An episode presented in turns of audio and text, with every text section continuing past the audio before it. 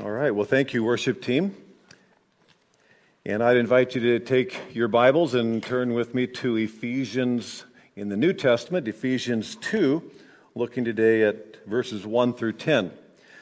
This weekend is uh, special and unique for Open Door um, because this is the weekend of our combined Sunday outdoor service at the Veterans Park in Port Washington. So I'm welcoming you to the Saturday night service, those of you who are here, but I know that online I am uh, probably welcoming uh, some of those who regularly uh, follow with us.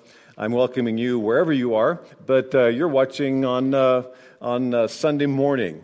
And just to, just to let you know, if you happen to be in the area, or even somebody that's here tonight, if you want to be a part of the Saturday, uh, the Sunday service uh, tomorrow, uh, 10:45, and uh, afterwards there'll be uh, a couple of food vendors available, face painting, and uh, just fellowship time. I think some yard games and so forth. So it's a nice event, and we're looking forward to that.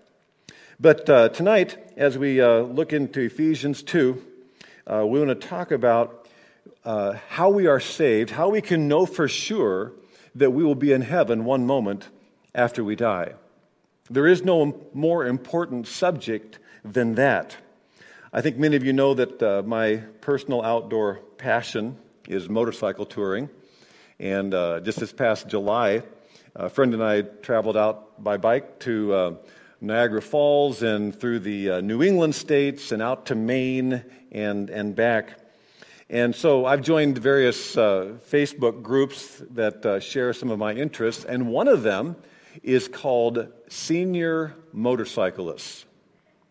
And uh, yes, I do qualify.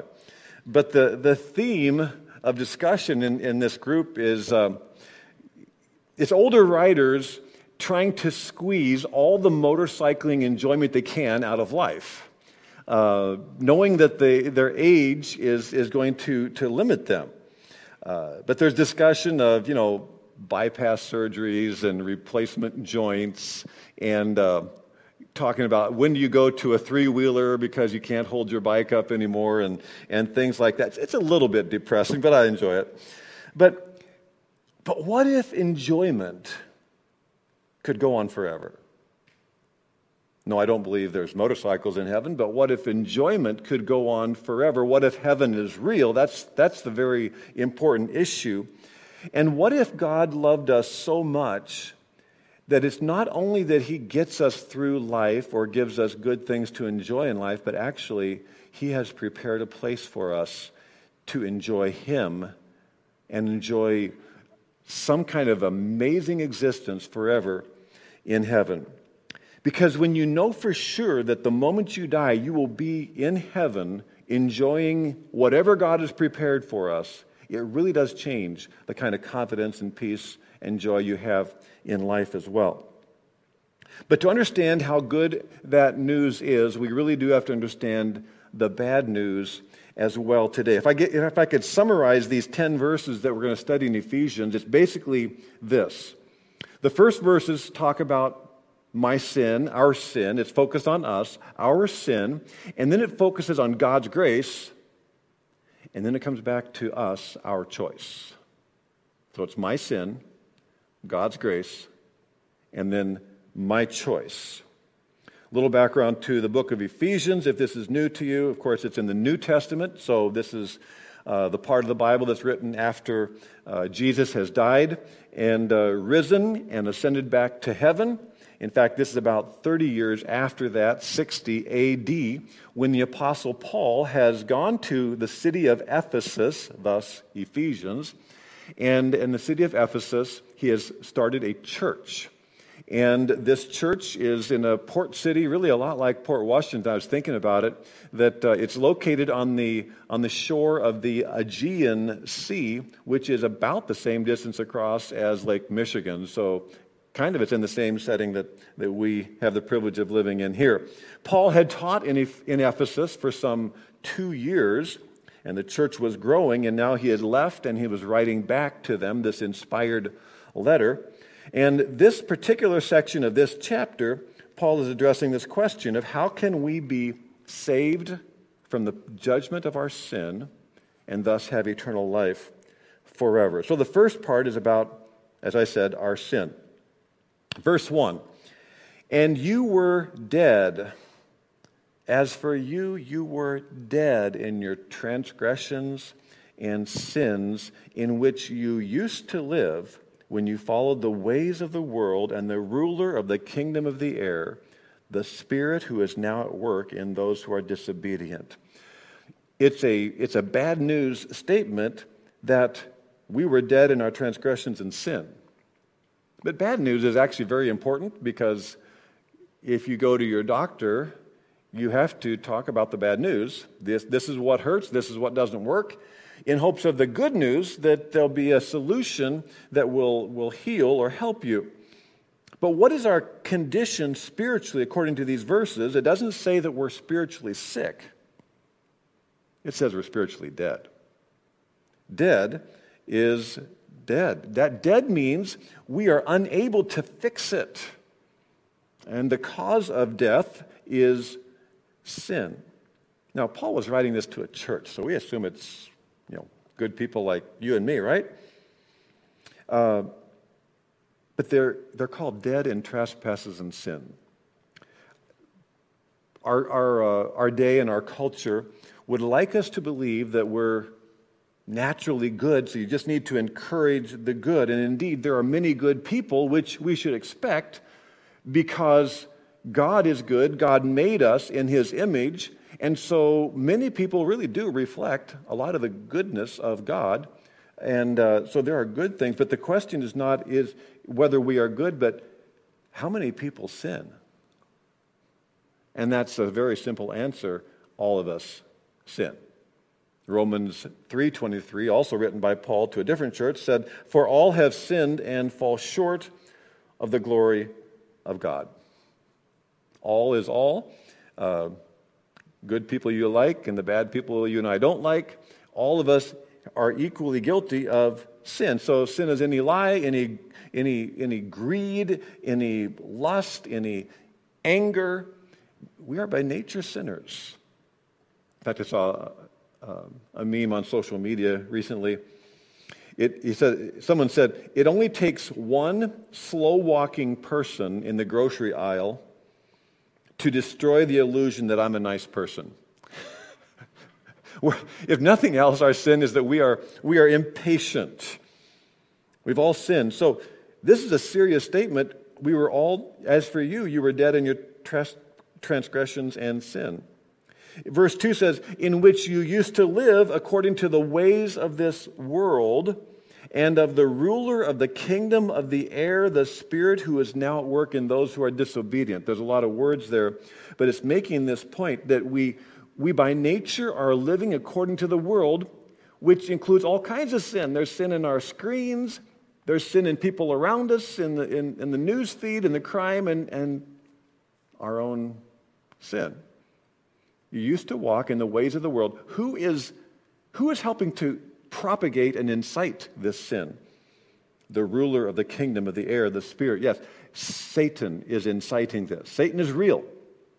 There's a lot of untruths about Satan. He's not a little red demon sitting on your shoulder telling you things. For one thing, Satan is not like God, he's not everywhere. He doesn't know everything or see everything. But Satan and his demons, those who rebelled, those angels that rebelled against God, they are now the enemy of God and they're really the enemy of you and me because they are propagating sin and they're very effective and all have sinned and so we're spiritually dead. What does that mean? Because we know we're alive physically. What does it mean to be spiritually dead? To be spiritually dead means that we are unable to fix our spiritual condition. Um, the dead cannot fix themselves. Cemeteries are quiet because nobody's doing anything. The dead cannot do anything. And this is saying we cannot do anything about our spiritual condition. Yet, around the world, what religion teaches is like you can fix your spiritual condition. If you do good things, you follow this religion or that religion, or you stop doing bad things, the assumption is somehow we could achieve something to be good enough to go to heaven when we die, when in fact, that is a tragically wrong assumption because being good does not fix being dead spiritually. And so there's like a, like a flat line on the spiritual condition of every heart in the world. I, I hope that that bad news and that desperation starts to spark in you an idea. And the idea is that if we are spiritually dead and can do nothing, hopefully we could be given life. Since we can't fix our deadness, could somehow we be given life. Hang on to that. Verse 3 tells us our condition is maybe even worse than we thought. All of us lived among them at one time, gratifying the cravings of our flesh or sinful nature, following its, that's our nature's, desire and thoughts, and like the rest, we were by nature, here's the really bad news, we were by nature deserving of wrath. So we, we, we do these things, these desires, the thought, thoughts, the craving of uh, greed or lust or addictions or substances or revenge or whatever it is we crave. And then it says, by nature, we would deserve judgment. By nature, we have a sinful nature. A dog does dog things because he or she is a dog. we do sinful things because by nature we are sinful. This, that means that we are deserving of wrath.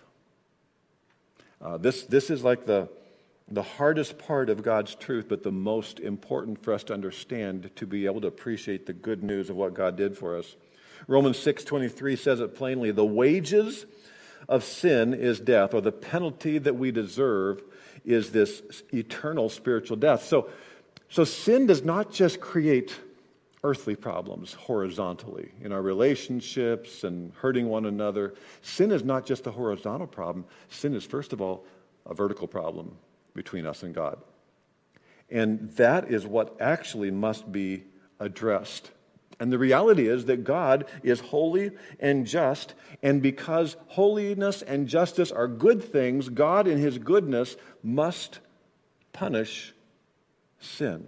That's why it says, by nature, we are deserving of wrath. Just like a, like a good judge down at Ozaukee Courthouse, a good judge is going to sentence criminals. Likewise, a good God who is holy and just must punish sin. God, in fact, is perfect and holy. Heaven is perfect and holy. So, how much sin should God allow into heaven? None. He can allow none because it would ruin heaven. Just like we, we, we require that our food is, is packaged and, and pure. And, and, and wedding dress needs to be, be covered and, and so it doesn't have any stains until you, you, you bring it out. So heaven has to stay completely pure or it wouldn't be heaven. And then here, there's us, and we are all sinners. So you see the problem. The problem is that none of us, therefore, none of us qualify for heaven. We would all destroy the purity, the holiness, the glory of heaven. So the bad news is no one is qualified for heaven. The good news is God did what was necessary in his great love to qualify us for heaven. He did it for us. So we go from my sin to talk about God's grace in verses 4 through 7. These are some of the greatest verses in the Bible, really. It says, But because of his great love for us, God, who is rich in mercy, made us alive with Christ, even when we were dead in transgressions. It is by grace you have been saved. And God raised us up with Christ and seated us with him in the heavenly realms in Christ Jesus Let, us just stop there. There's so much to take in, but notice the first thing in verse 5. Because of his great love, richness of mercy, he made us alive with Christ. So there was something that God did to fix our dead condition. He made us alive with Christ. And so we should instantly be thinking about the cross, Jesus died, and the resurrection, Jesus came alive. And it says that God, in his great love, his mercy, His grace made us alive with Christ. His great love. We had no solution. So God says, I have to do this for you. And He did. Because of His great love. Oftentimes people question the love of God because hard, bad things happen in our lives. But we have to think about the basic nature of God as seen in the things that he has made that are good. When God created the earth each day, as he finished some part of the creation, he said, and it was good, and it was good, and it was good. And we can enjoy, the, you know, we walk on the shore of Lake Michigan, or you took a trip, or go to a state park and have pictures of rocks and mountains and, and hills and flowers.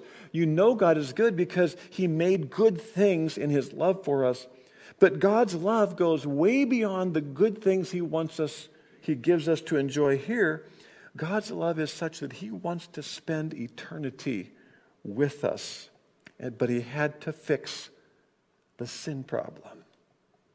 But because of His great love for us, God, who is rich in mercy, made us alive with Christ even when we were dead in our transgressions. It is by grace we have been saved.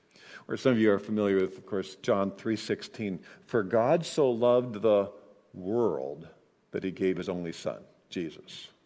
So, God's love is inclusive, absolutely inclusive. He loved every single one. Fill in your name. God's love is inclusive. The key words that explain his love are, are really amazing and helpful mercy and grace. Because of his great love, God, who is, first of all, rich in mercy, Mercy is a very special kind of love, an exceptional love, because mercy, when you have mercy for a friend, a spouse, uh, a child, it means that you know their faults and you love them and forgive them. Mercy means they really would deserve something else, but you, because of your mercy, forgive them.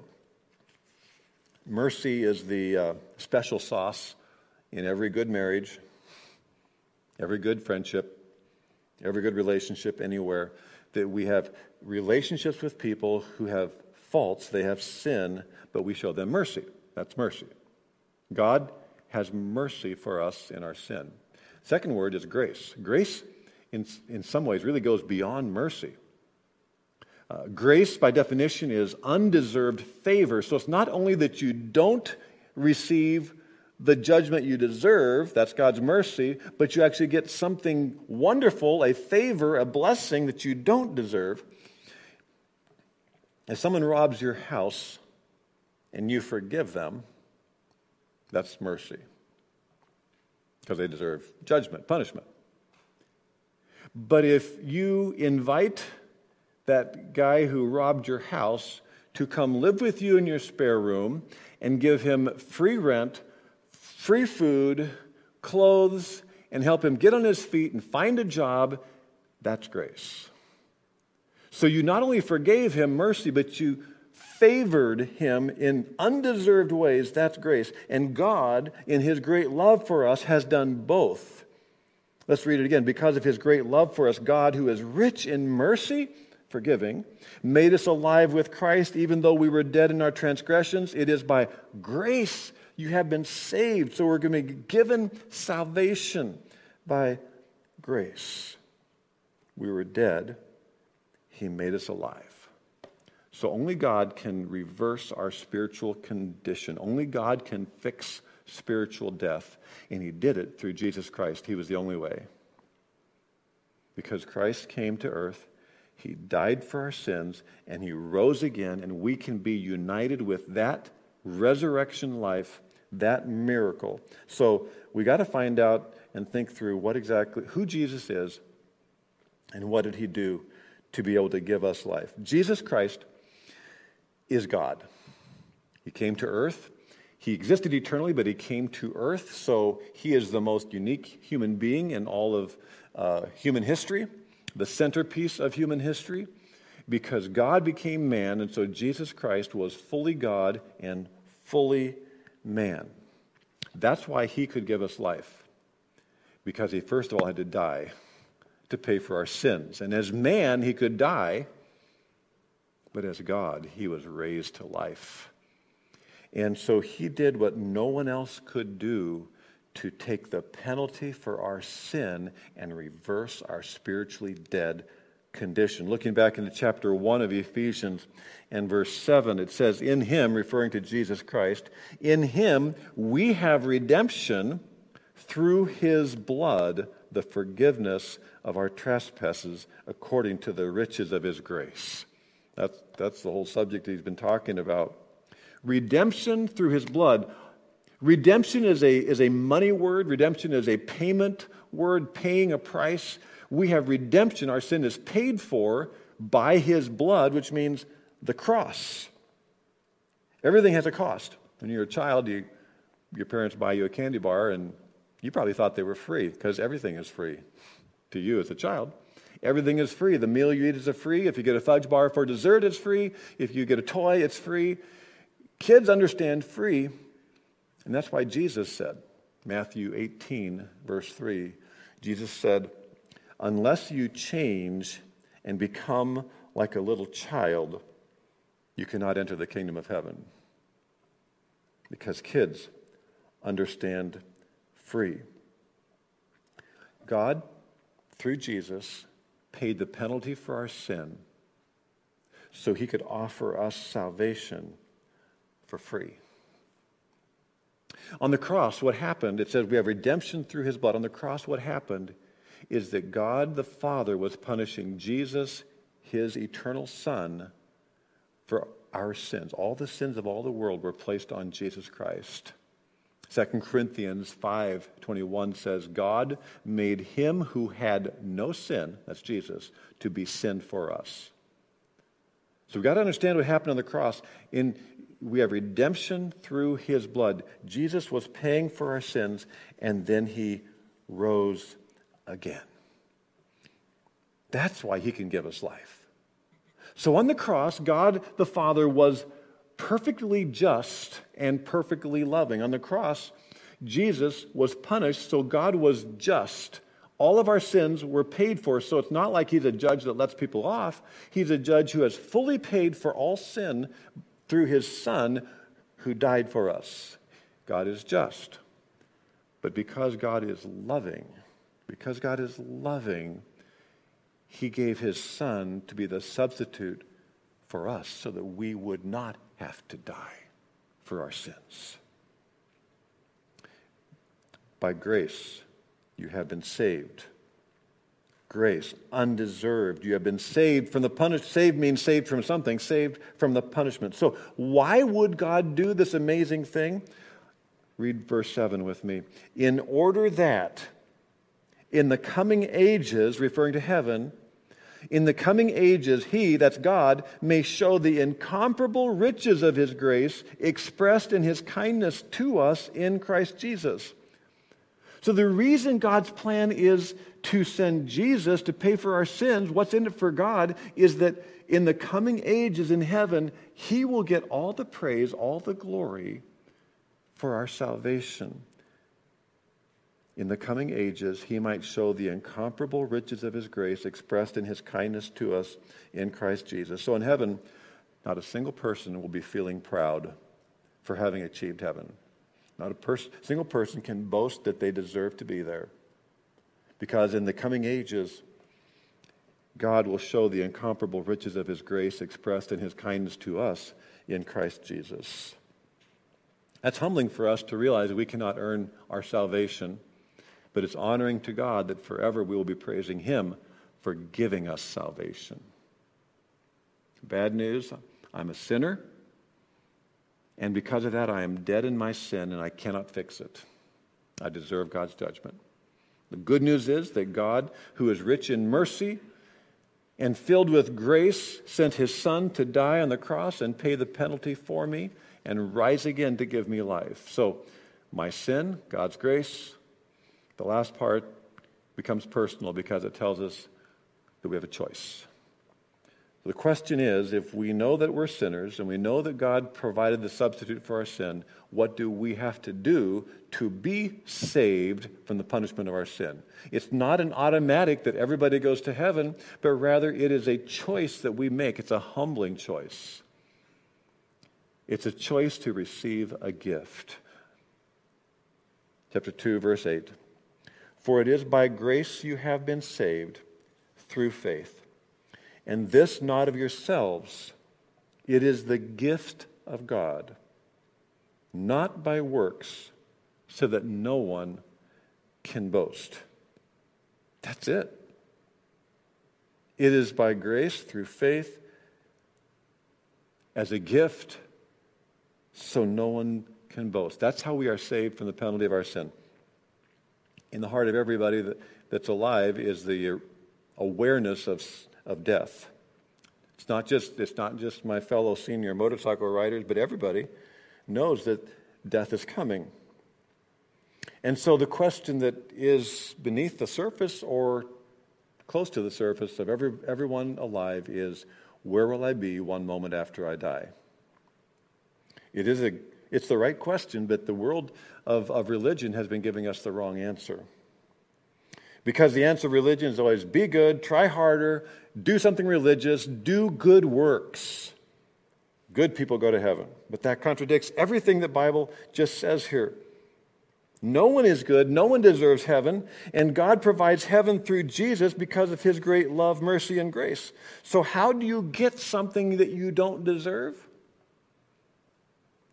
Gift of God's grace. That's where the kid thing comes in. Jesus' words again unless you change and become like little children, you will never enter the kingdom of heaven. Kids understand gifts.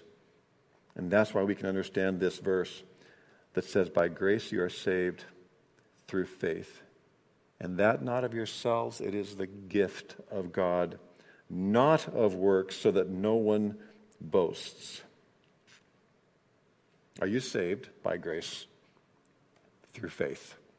Faith becomes the great big word to circle because that is the choice we have to make.